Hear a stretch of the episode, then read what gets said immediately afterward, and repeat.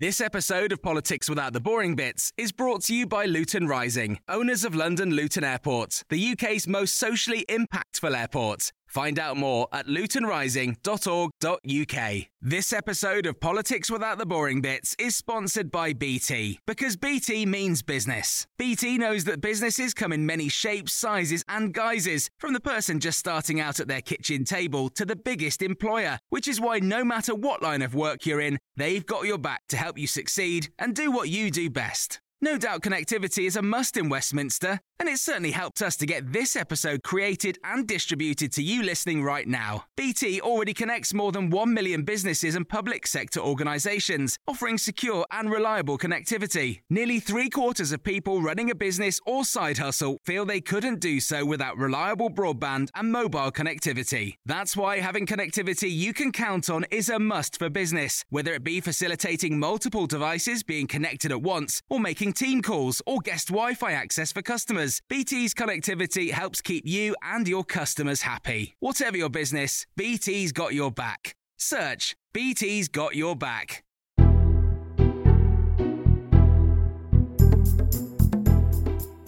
Hello, this is the Red Box Podcast. I'm Matt Chorley, bringing you the best of my Times Radio show. Don't forget, you can download the Times Radio app wherever you get your apps from, so you can take Times Radio uh, with you. Listen to us while you're at work or while you're not at work. Uh, it's uh, 10 till 1, Monday to Friday, on, live on Times Radio. It's free to listen on your DAB radio, on your smart speaker, or on your Times Radio app. Right then, coming up today is Whoa Whoa Whoa Wednesday, so it must be PMQs unpacked. We pause the action live from the House of Commons as Keir Starmer and Rishi Sunak go at it. Tim Shipman and Lara Spirit uh, tell you what went down. Uh, before that, though, as ever, on a Wednesday, it's time for. The Columnists with Alibert, Alice Thompson, and Robert Crampton on Times Radio. And we say a very good morning to Robert Krabs, who's laughing already. Why are you laughing? I always just laugh at Alibert. I just can't. It, I It think just it- sounds like a fish, doesn't I, it? yeah, of fish. course. I think that's why we, we kind of have a have a lot of fun because basically, as soon as we hear Alibert, me and Alice look at each other and just start laughing, and we and we keep laughing for ten minutes. Yeah, What- it's good. Uh, Alice, Morning, morning. Nice to have you Morning. with us. Very nice to be here. Now, uh, Robert, there's something different about you. I've had my hair dyed. Why have you had? And What- I didn't notice. No, because it's I've it's had- not a dramatic change. No, it's subtle. Yeah. they, they they said it wouldn't give me full coverage, as they call it in the salon.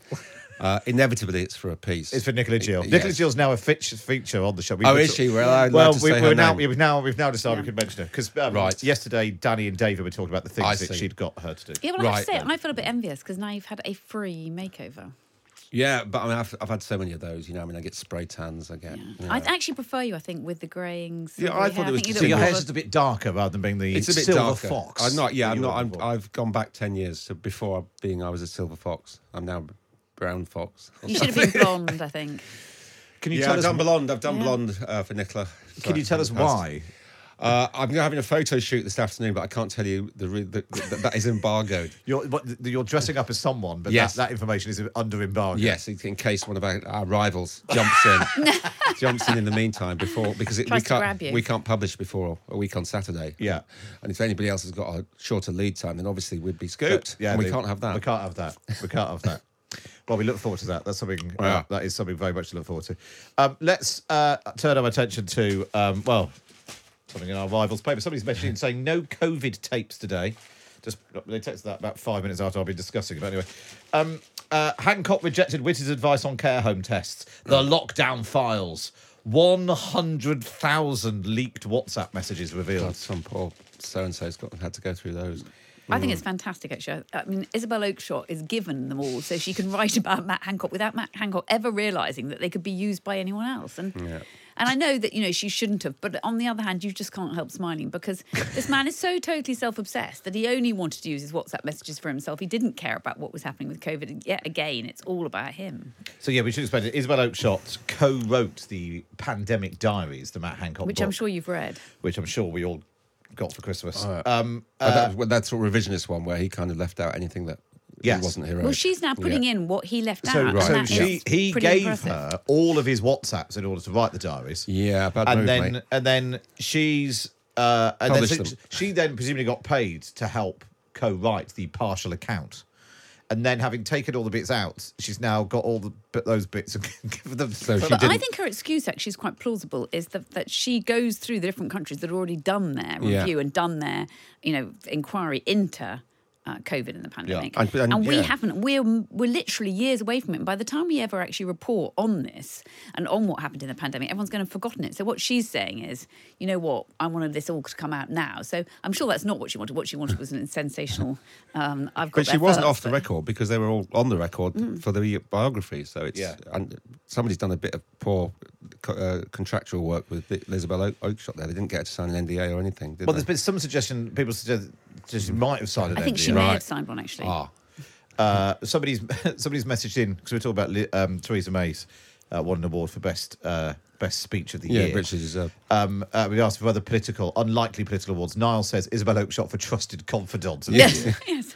Uh, and I think even um, James Bethell, who was a health minister, said this morning, I think Isabel's a terrific journalist. She's not a very good friend, uh, which is also possibly true. Um, But that's what this problem was. It was all about friends. It's all Yeah. very kind of cliquey, and we're getting in all this together. And it horrified me that you could see that Matt Hancock was saying stuff that a lot of them didn't believe in and knew was wrong, Yeah. particularly on care homes. Uh-huh. And they didn't question him because A, he was a friend, and B, they didn't sort of want to upset him, you felt, in some way. Yeah, ways. it's kind of group th- group thing. It's massive Yeah. groupthink. Yeah. And I think, you know, it is Uh, well, important that we hear this. Is it group thing? Because actually, what was what was. The, the, Well, not from Chris Whitty, The slight, it? the slight problem with the Telegraph stories. It's trying to argue that it's both groupthink Mm. and ministers didn't do what they were told to do. Well, I think it is both actually, because I think the groupthink comes from the ministers and comes from some of the civil servants, and then actually it's Chris Whitty on the other side and the Yeah. scientists, and they kept saying we are following the science. We were told that the Yeah, whole way yeah. through Yeah, the that- pandemic. that was the And mantra, we especially were to begin with. expected to believe that, and actually what happens is it's all political, isn't it? I Mm. mean, that's what they were doing. It was all about politics.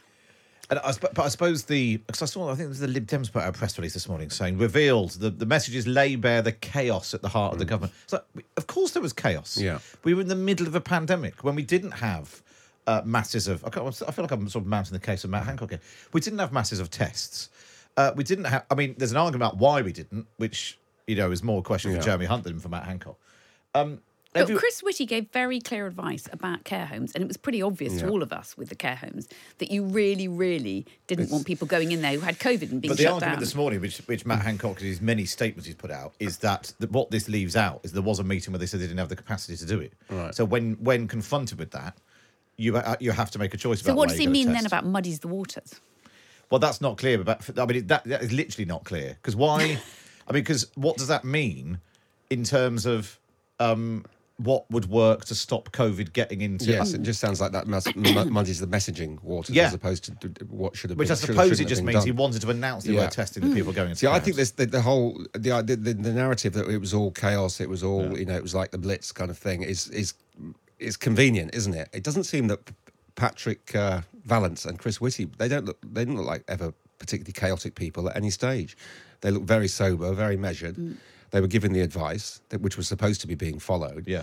And the chaos was in uh, trying to escape the, uh, you know, the, not pay the political price for, for what was going wrong. But you know, Patrick Vallance talked about herd immunity uh, at one stage and changed his mind. I mean, I suppose that's the point: is that we- it's all with the benefit of hindsight. But also, I think what is important is that we have this inquiry really quickly because if we don't have it for the next five years and it carries on and on, we're not going to know what's happening. We're not going to know Well, no, and if there's there are no- any solutions No. to this or what we could do or how we could do it better next time. And if there is another pandemic, we need to have some of those things coming out. And, uh, there's you know, and there is a big uh, part of all this where the Telegraph for some time has been sceptical and critical of the idea of lockdowns. Yes. and so it's called the lockdown files, even Yeah. though nothing really in it so far is about lockdowns, Because they didn't think the lockdown should have happened. because they don't think the Yeah. lockdown should have happened.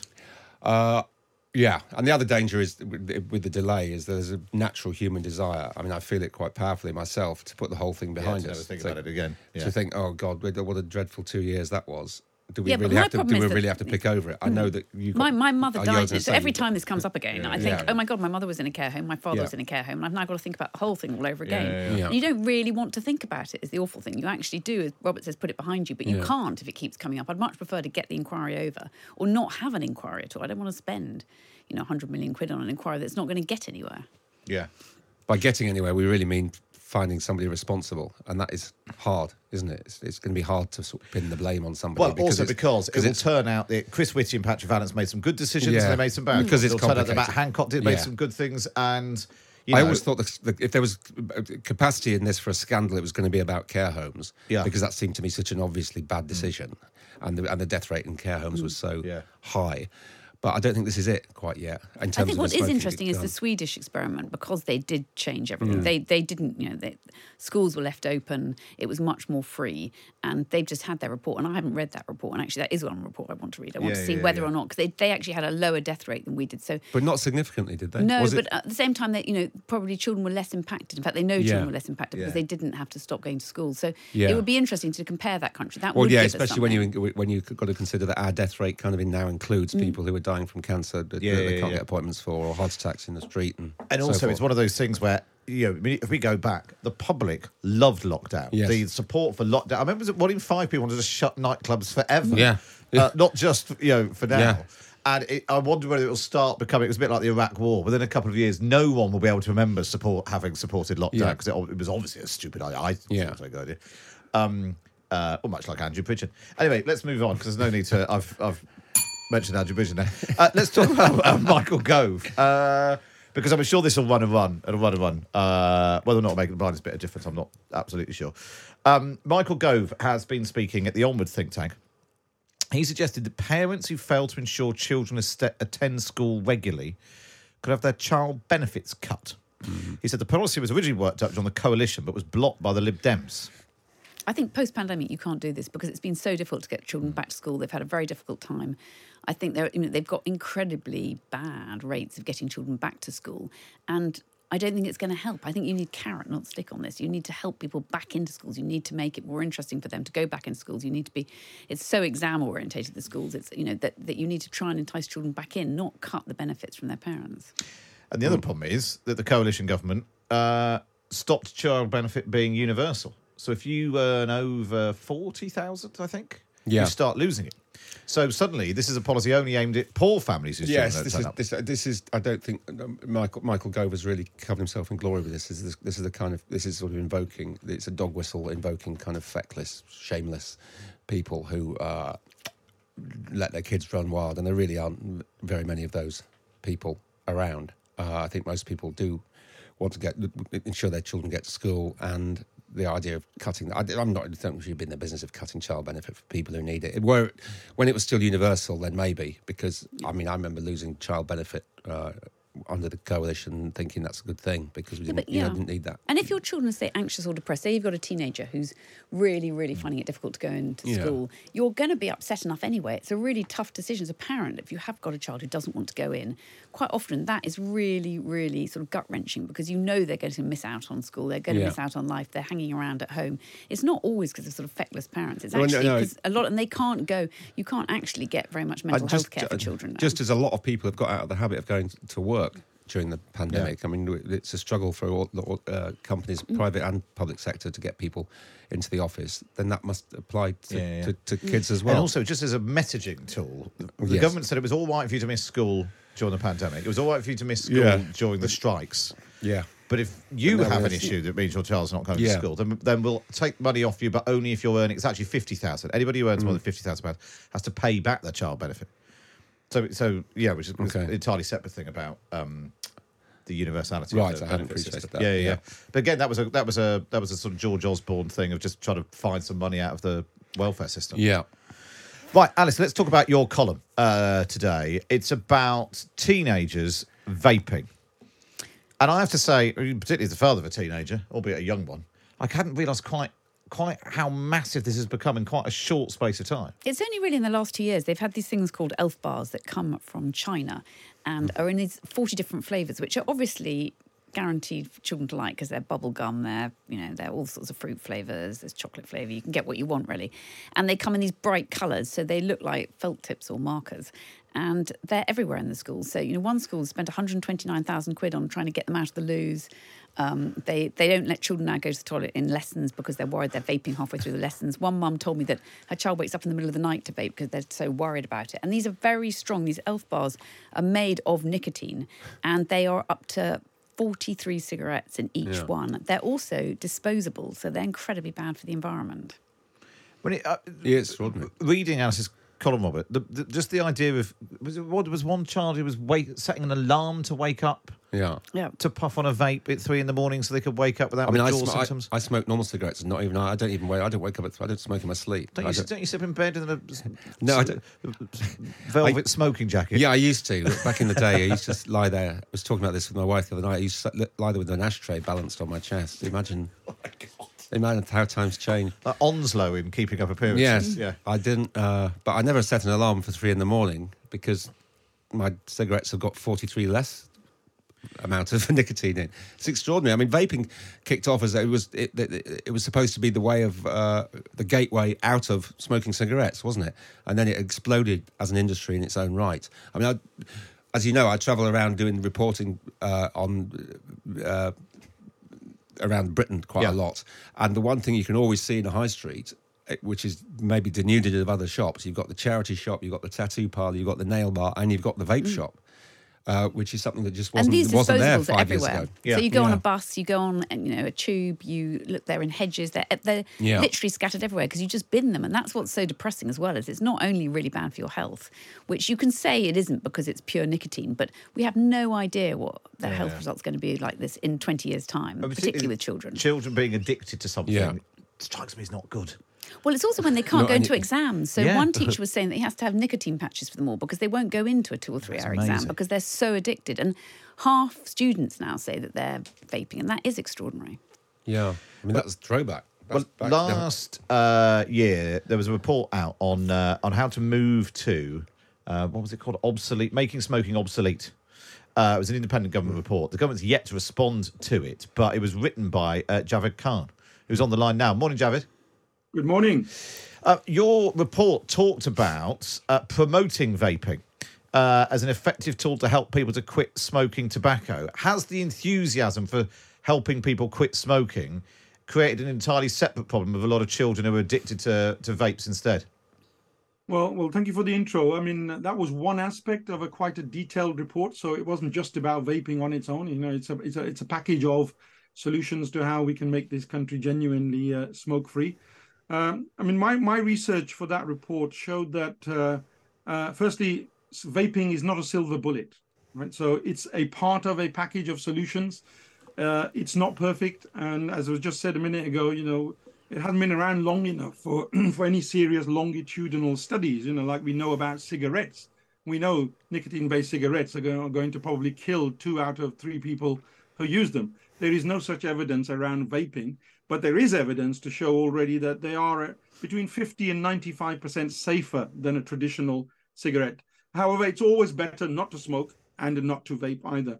The, the, the point you're talking about today uh, is very close to my heart as well about uh, young people and the attraction to vaping. And I go to some lengths in my report about recognizing this and saying to the government they've got to act and act fast because there is an issue out there. And I, and I say they've got to ban uh, the cartoon characters and the appealing packaging, which is designed specifically to attract young people.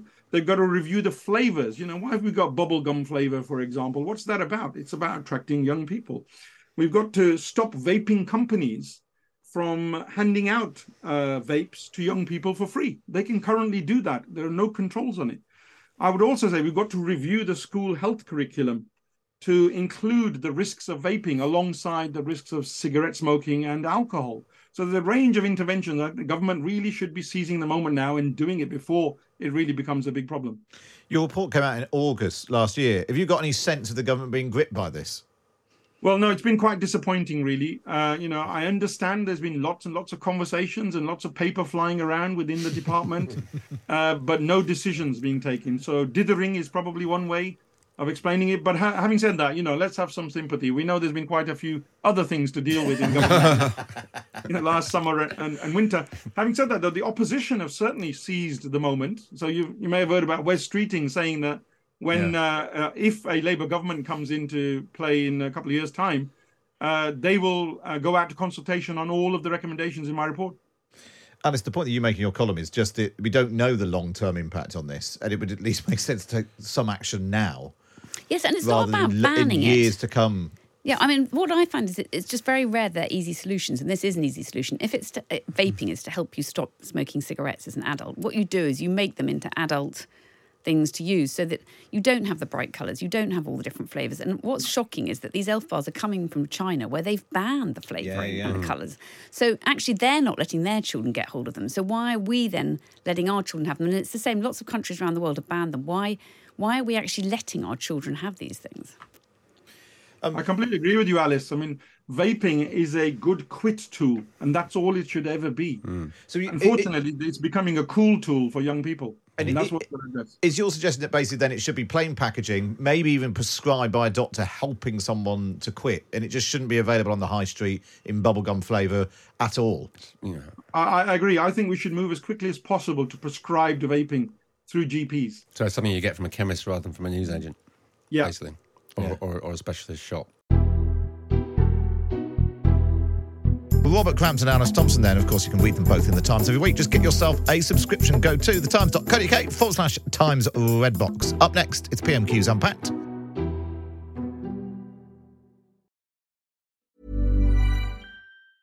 Cool fact a crocodile can't stick out its tongue. Also, you can get health insurance for a month or just under a year in some states. United Healthcare short term insurance plans, underwritten by Golden Rule Insurance Company, offer flexible, budget friendly coverage for you. Learn more at uh1.com. It's that time of the year. Your vacation is coming up. You can already hear the beach waves, feel the warm breeze, relax, and think about work. You really, really want it all to work out while you're away. Monday.com gives you and the team that peace of mind. When all work is on one platform and everyone's in sync, things just flow wherever you are. Tap the banner to go to Monday.com.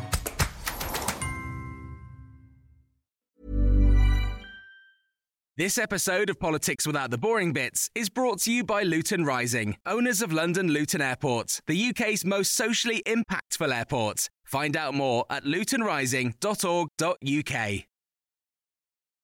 You're listening to the Redbox podcast now. It's time for this.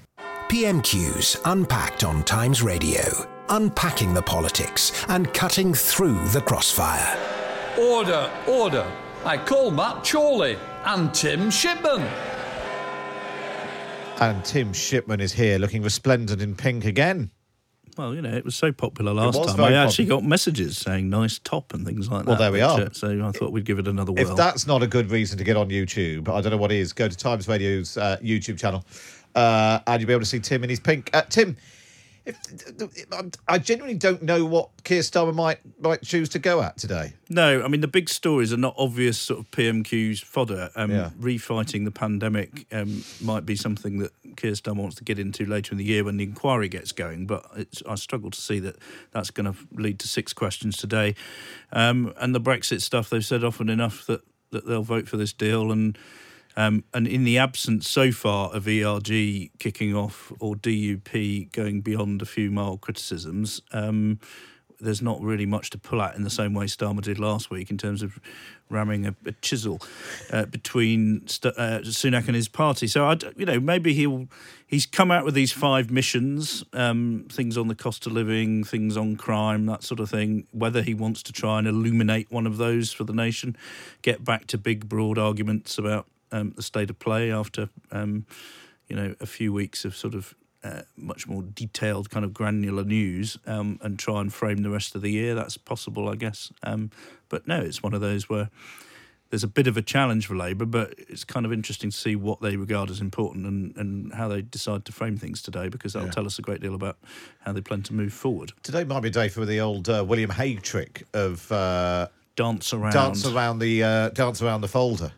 You know, do something on Aardvarks, then something on zoos, and uh, and then uh, Rishi Sunak really needs to get around the um, get around. those are too simple. You want to go for something about two thirds of the way through the alphabet, don't you? It's interesting, actually. Do you file aardvarks under zoos? That would be the question. Is it all, all, all animals? Yeah. Anyway, there's an interesting question. Uh, looking at the House of Commons, uh, lots of MPs are wearing uh, daffodils on their uh, lapels today because St David's Day. St David's Day. Well, in fact, I say that lots of Labour MPs are wearing them. They're not on the government front bench. Rishi Sunak's I not know this because one of my chums is a Welshman and he sent me a picture of a dragon this morning. Well, there we are. Uh, Rishi Sunak's not wearing one though. Nor is uh, Suella Braverman or uh, uh, Dominic Raab. Maybe Dominic Raab threw his at someone. Allegedly, we don't. I'm not. I'm not saying that was just a joke. Well, I was trying to see whether Angela Rayner was wearing one because she admitted wearing a wig the other day. Did she? When she goes out on a night out, she likes to wear a wig. Does she? What? Maybe She doesn't get com- recognised. Uh, apparently. Maybe Michael Gove should try that. That's what she suggested. What do you, what, what's weird is uh, Jeremy Hunt's got one on. The Chancellor, he's got a daffodil on. a wig? No. it- and uh, obviously the Welsh Secretary, David Davies, has got one on. Very wise. TC. Uh, but no, not um, Rishi Sunak, which is a surprise given that the um, there was some YouGov polling out this week saying the Tories are facing near wipeout in Wales. I think I'd have probably stuck one on. Anyway, we can go live to the House of Commons now to see who's got a daffodil on and who's got a wig on. Uh, it's uh, question number one from Keir Starmer. Uh, thank you, Mr. Speaker, and can I join the Prime Minister in wishing everybody a happy St David's Day? Mr. Speaker, after 13 years of Tory failure, the average family in Britain will be poorer than the average family in Poland by 2030. That's a shocking state of affairs. If the Tories limp on in government, we're going to see a generation of young people learning to say Auf Wiedersehen pet in Polish, aren't we? Minister, Minister. Minister. Mr. Mr. Speaker, it, it, it's clear to everyone that the biggest impact on households' living standards is the energy prices that we're suffering at the moment as a result of an illegal war in Ukraine. And I just remind the honourable gentleman what we are doing to ease people through that. Because of our energy price guarantee, right now, the government is paying over half of a typical household energy bill, saving households right now a thousand pounds. It is one of the most generous support schemes globally. Now, he knows, he knows future decisions to support cost of living are for the budget, but if he's concerned about the cost of living, what he should do is stop making inflationary, unfunded spending commitments and back our plan to halve inflation. There we are. Um, uh, Cost of living. Cost of living. And. Which uh, we're now learning to say, like we used to say, schools and hospitals. All, all all, it's all one word. Cost of living. Cost of living is all one word. And uh, Keir Starmer addressing the problem of when you make a big speech on the economy and nobody takes any notice because there's other news on Brexit. Better have another go at just, it. Just repeat the same line. His big the line earlier this week was that Britain's on course to be poorer than Poland, and he thought he'd have another go at it. Well, then he talked about our peculiar- Wiedersehen pet, which is a bit of a retro How reference. old- I mean, how old do we think that is? 1983, Oh, Wiedersehen pet, let's have a look. 1985, I think, with the two series. Anyone on YouTube who wants to tell me? Uh, it was on from uh, originally. It seems like it was on from 1983, Bingo. 1984. Then it came back in 1986. That's right. Yes. And then he had another go in again. 2002 and 2004, which I think was Yeah, we could probably forget about the slightly less latter ones. successful. So you'd have to be uh, well over. Well, my age, Yeah. basically, well over 40 to have a clue what he's talking about there. but also, you need to have like watched it and understood it and have got Yeah, the idea. And just for those who didn't watch yes, it, please do. Let's unpack a bunch impact. of British brickies, primarily, um, who were unable to find work in the uh, torrid times of early 80s Britain, uh, went to Germany and built stuff and created lives there and sent their money home to their families. Um, and it's one of those sort of classic um, ITV comedy dramas where, um, you know, it was, uh, it was quite moving and it was quite funny and it was a you know a good ensemble cast of guys enjoying themselves. What I rather regret there from Keir Starmer, it's all very well saying you'll have to say Auf Wiedersehen pet in Polish. It would have been a lot more impressive been if, he had that. done. Yes, let's have a look and see what that is. Yeah, I, I, I wonder whether somebody in the office thought they'd have a go, and uh, so it was what goodbye pet in Polish. Let's, let's see if we can. Uh, in terms of the um the, the, the detail of it, um.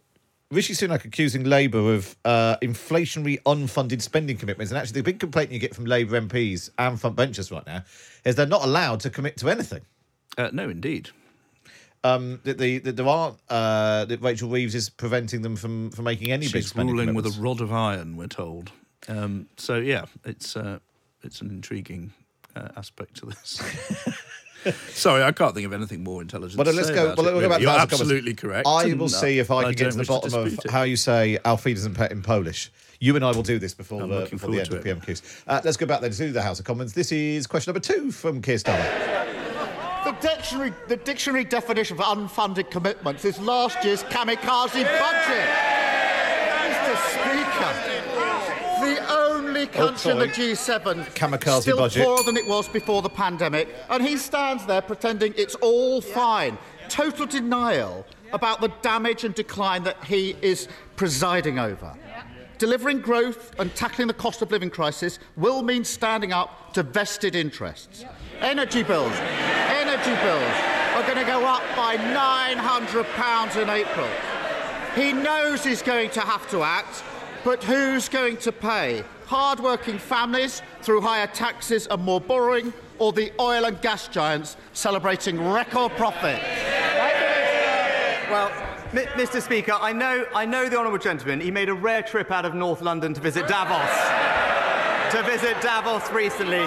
Perhaps, perhaps, perhaps he, perhaps while he was there, perhaps he missed the survey of 4,000 global CEOs from 100 different countries that ranked the United Kingdom as their number one European investment destination.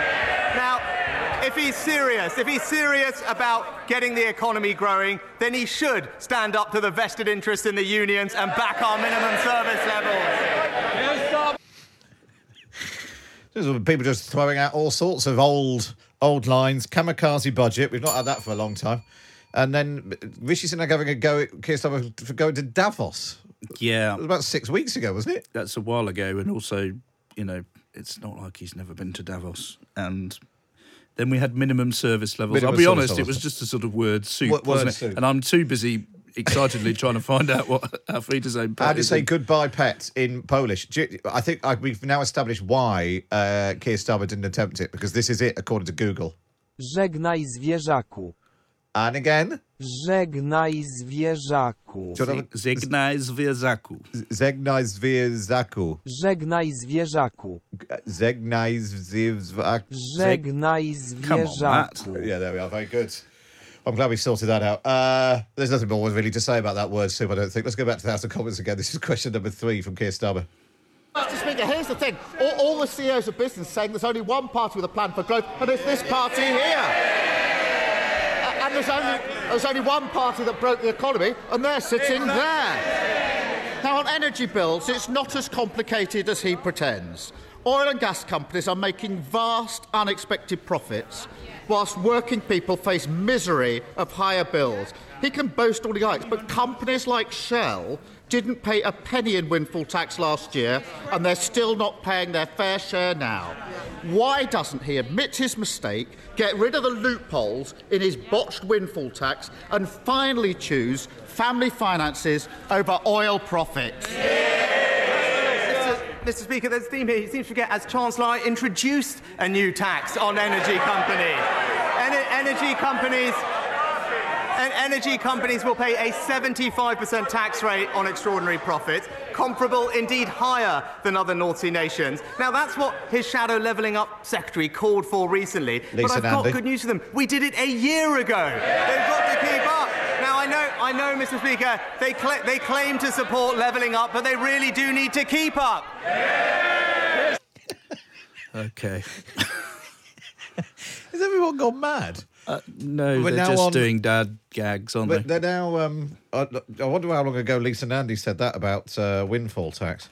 Um, Well, look, there's an important thing here. There's, this is good terrain for Labour to push on because we've just had a new energy price cap uh, ruling, which will mean that despite all the help the government's been pouring in at really quite vast expense, um, uh, bills are still going to go up. Yeah. Um, and uh, because the government is withdrawing some of its support, the big debate ahead of uh, the budget um, uh, later this month is that. Um, uh, you know, do they keep that level of support going?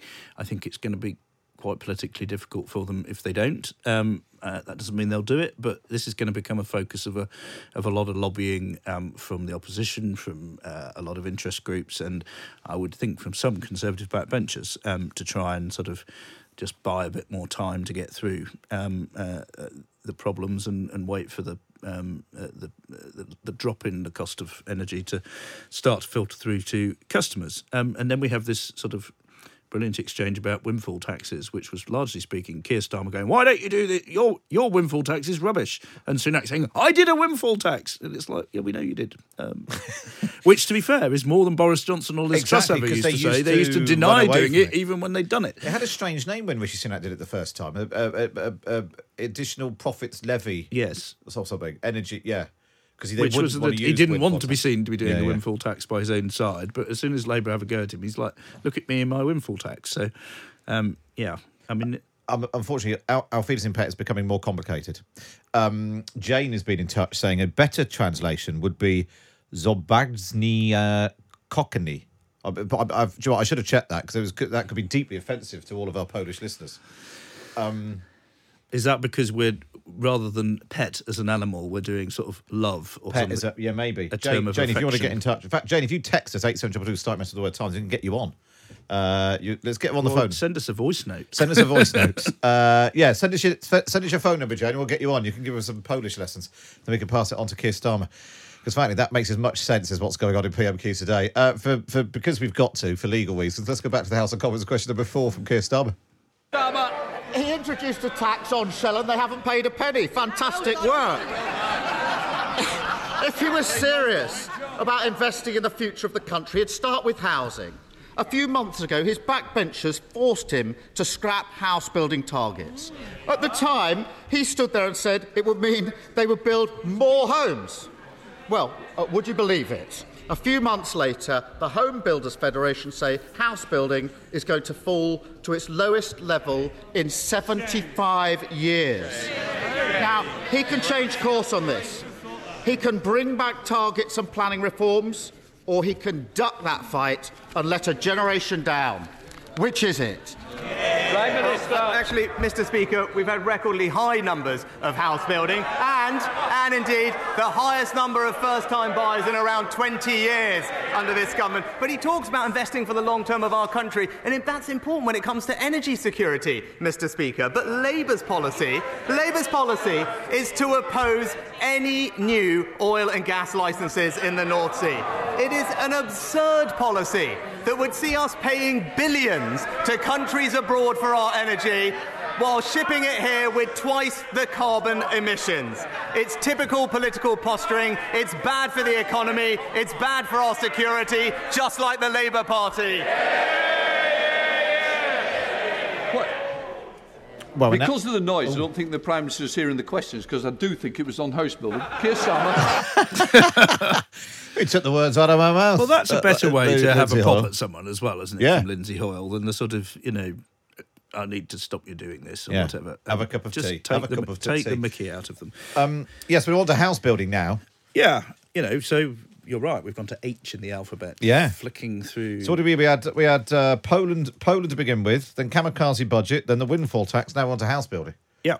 Well, you know, he's, he's there's a theme and he's working his way through it. Um, yeah, I mean, house house building is a classic generational failure of all uh, the whole British political class. But yes, um, uh, they're right to um, draw attention to the. Uh, the recent end of those targets. Exactly, but the Keir Starmer committing to targets and planning reforms. There's a reason why the Conservatives haven't done all that. It's because it ends up being really controversial in local it's areas. It's always very difficult in local areas, but without. Um, but frankly, there are some things it's easier for Labour parties to do, and there are some things it's easier for Tory parties to do. It's probably easier for a Labour Party to do housing reform because it doesn't have shire counties getting hoity-toity in in Tory seats. They don't mind upsetting Tory seats.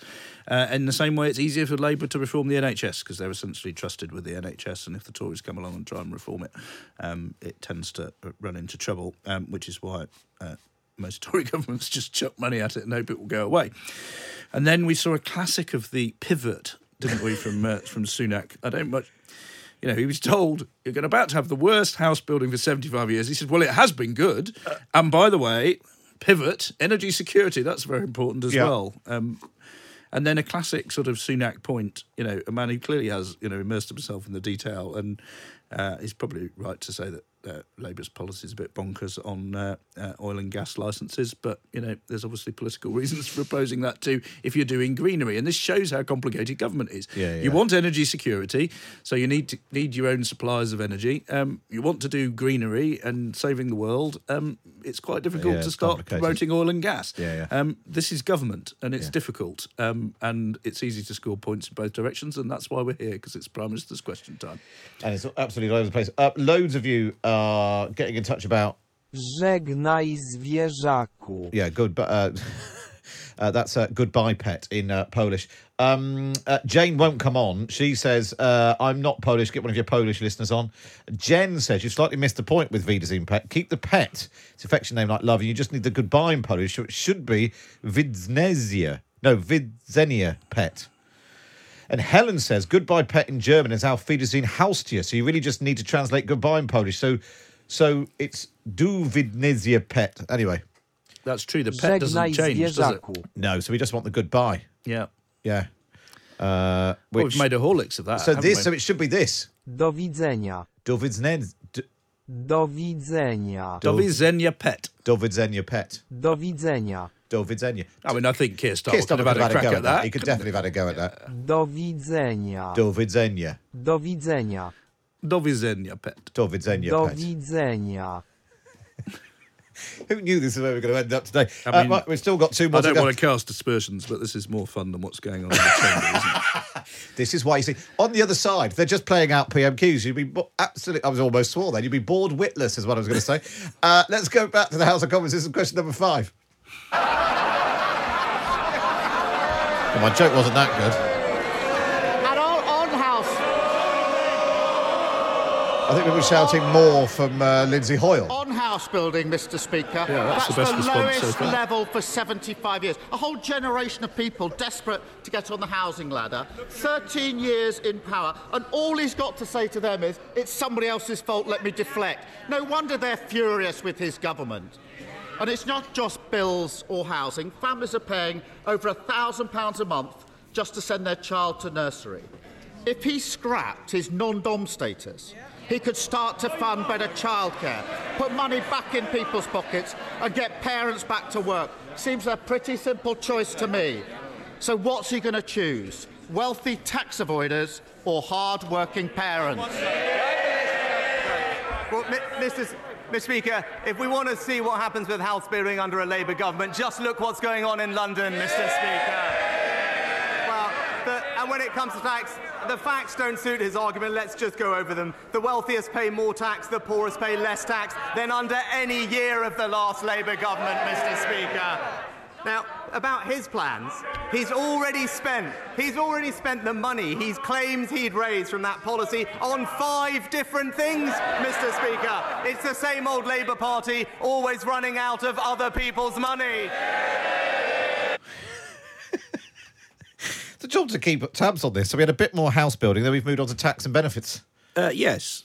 Um, I mean, I don't know what to say really. The question was uh, not very exciting. The answer, though, interesting little sort of clue there towards the end of Sunak's thing, where he talked about, you know, uh, he's already spent this money that he said Yeah, he's yeah. going to spend on five different things. Now, that is a classic trope of, a, of an election campaign Yeah. where the research departments of your parties get to work on everybody's pledges. Um, you know, the IFS and everybody else pores over it, but you can see. I, I I think Jeremy Corbyn's lot, according to the Conservative Party, spent certain tax rises about twenty times Yeah, over. And if they're, you know, one of the things that the Tories will hope to have achieved is to have stabilised the economy by the end of the year, and they will still then run because they have to because it's a classic um, trope of a campaign that you know Labour can't be trusted with the economy, and they'll say, you know, despite everything we talked about before, despite Rachel Reeves stopping people spending money, if it looks like they have spent it multiple times, you can guarantee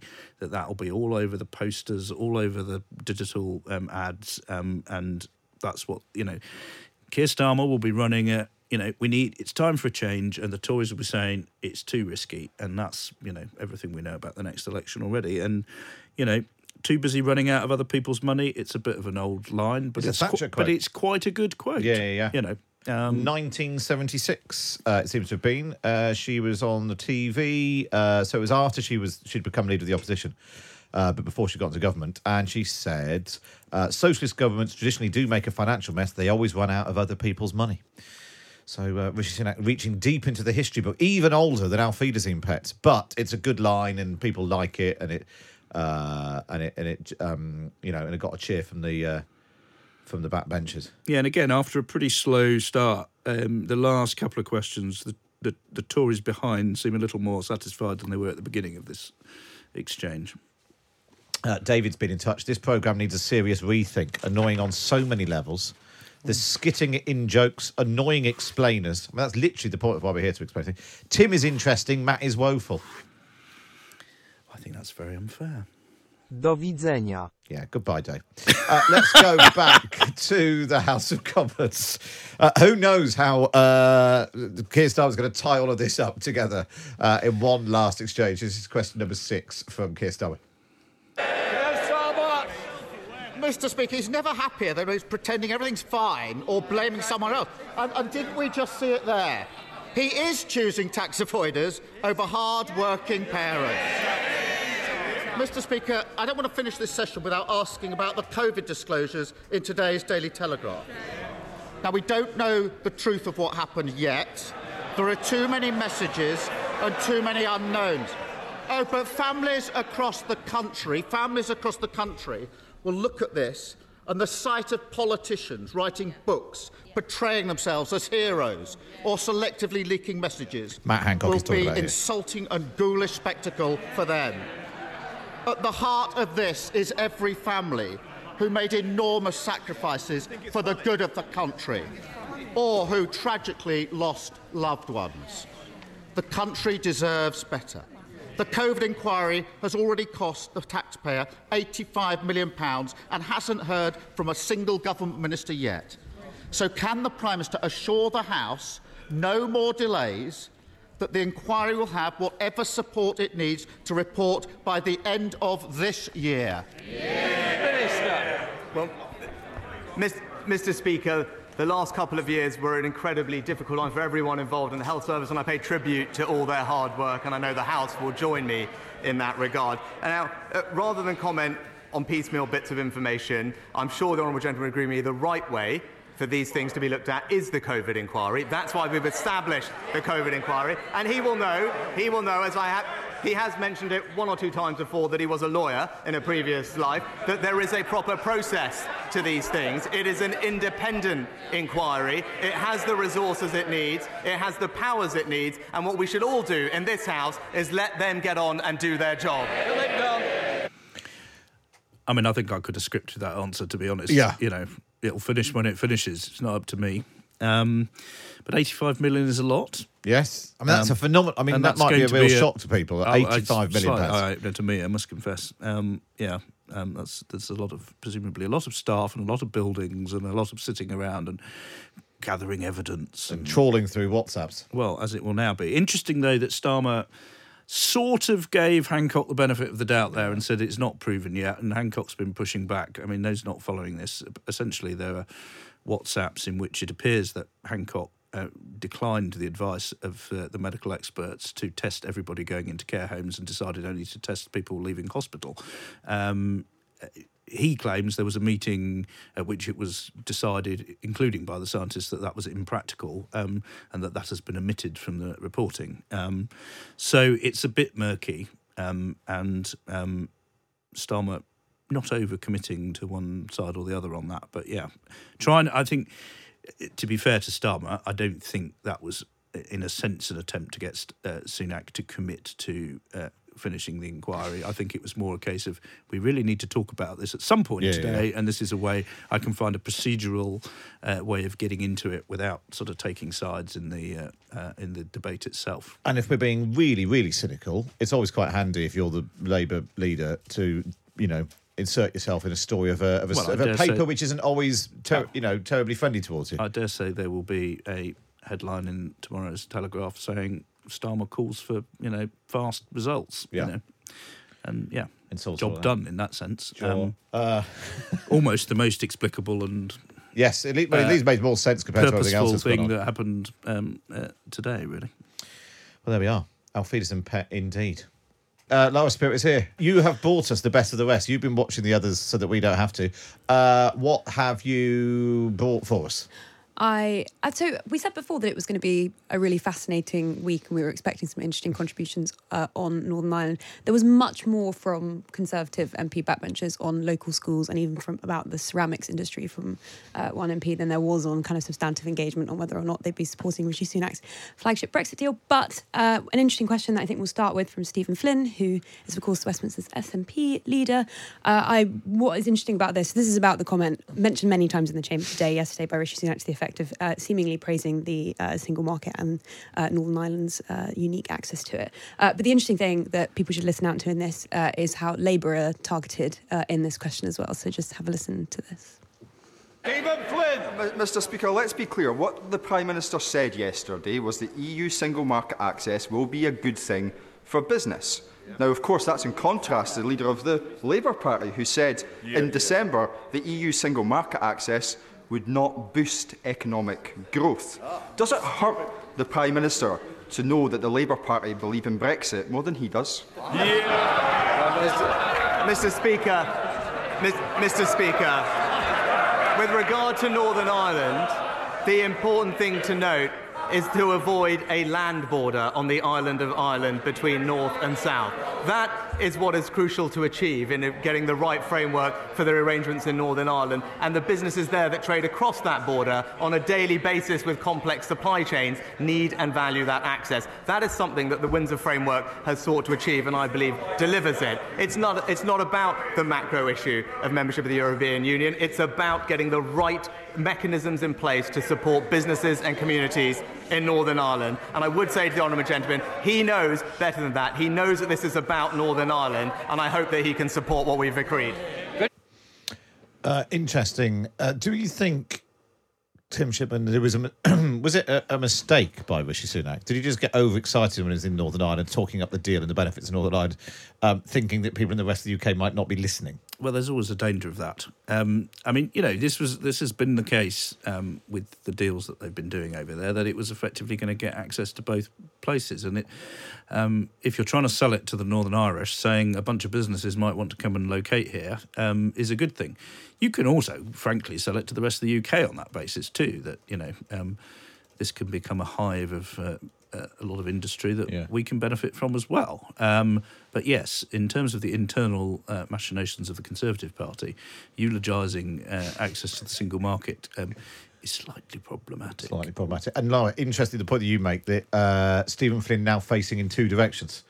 Not just duffing up the Tories, but feeling that he needs to also take a swipe at Keir Starmer. Yeah, I think I mean that's been one of the main features of commentary during this SNP election, right? That a number of pollsters are saying that because of the departure of Nicola Sturgeon, Labour can actually finally uh, set some quite optimistic sights on uh, winning a, a, much higher number of seats uh, north of the border than we might have originally thought they'd done had she not departed. So I think that's why you might end up seeing in Prime Minister's questions uh, quite you know um, clear attacks, not just on uh, on Rishi Sunak but also on Keir Starmer too.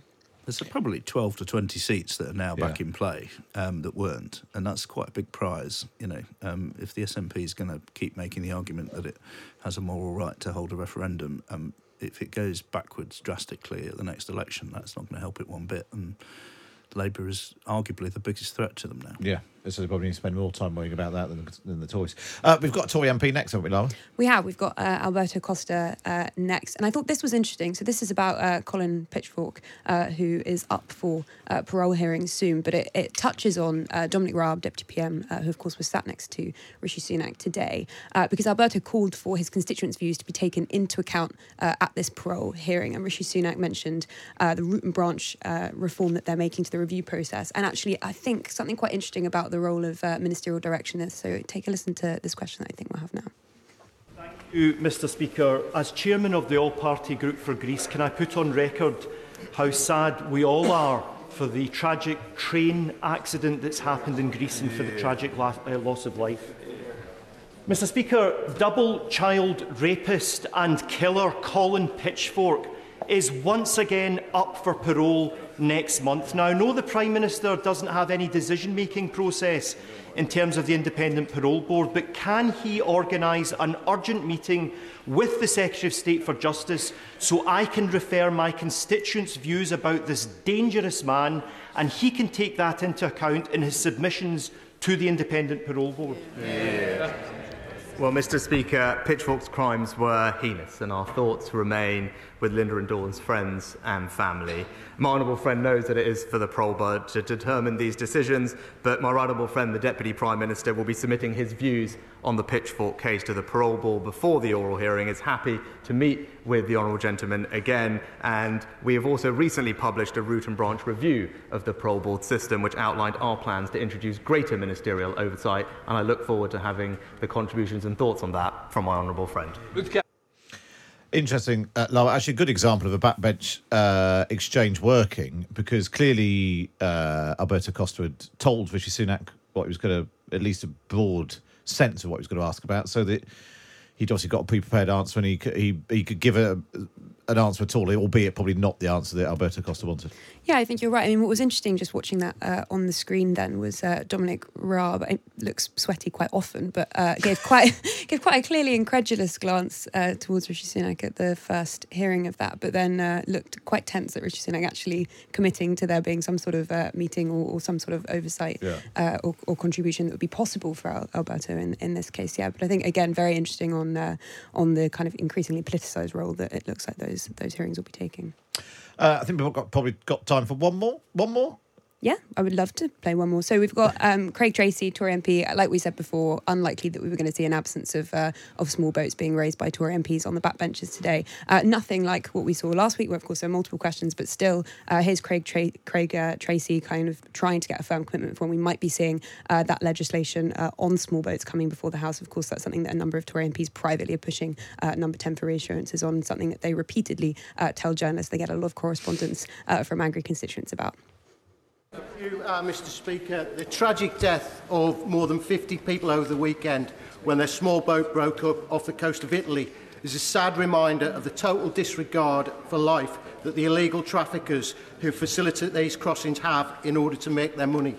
So can the Prime Minister set out what steps he's taken to bring an end to this barbaric trade and also to reassure my constituents that stopping illegal immigration remains a key priority for this government? Prime Minister. My, uh, my honourable friend is right that the tragic incident near Italy at the weekend demonstrates how too well illegal crossings put lives at risk.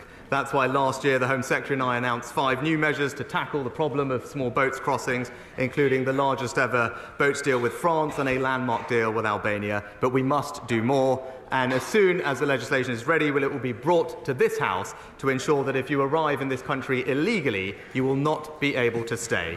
You will be swiftly detained and removed to your own country or a safe third country alternative. That is the right and responsible way to tackle this problem. Yeah.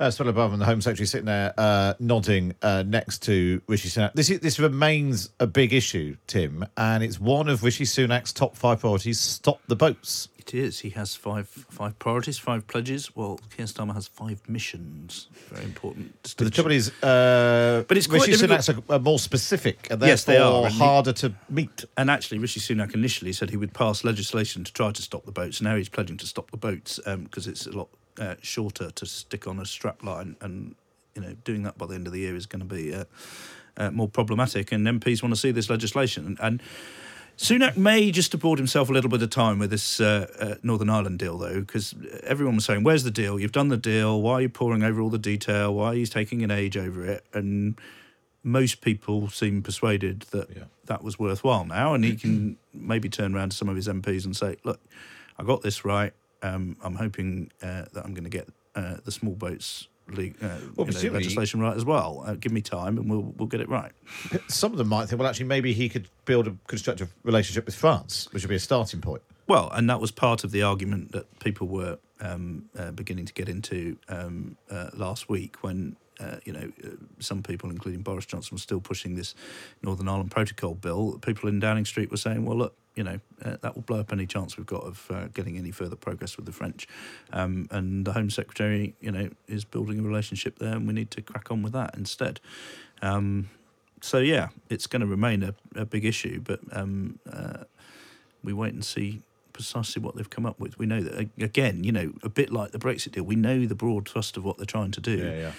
But it's getting the you know the devil's always in the detail, and it's getting the, that That's legal, worth a ring of the a bell. legal, work- a so much legal stuff. working properly written down. You So know? a Tory MP yesterday said they wanted to take a detailed look at the detail, which I thought was uh, was was particularly good. That's all we've got time for on this episode of the Red Box Podcast. Don't forget you can listen to me live Monday to Friday, 10 till 1 on Times Radio. And we bring you the best bits here on the podcast. And if you're feeling particularly nice, why not wait and review us wherever you get your podcast from? This episode of Politics Without the Boring Bits is brought to you by Luton Rising, owners of London Luton Airport, the UK's most socially impactful airport. Find out more at lutonrising.org.uk.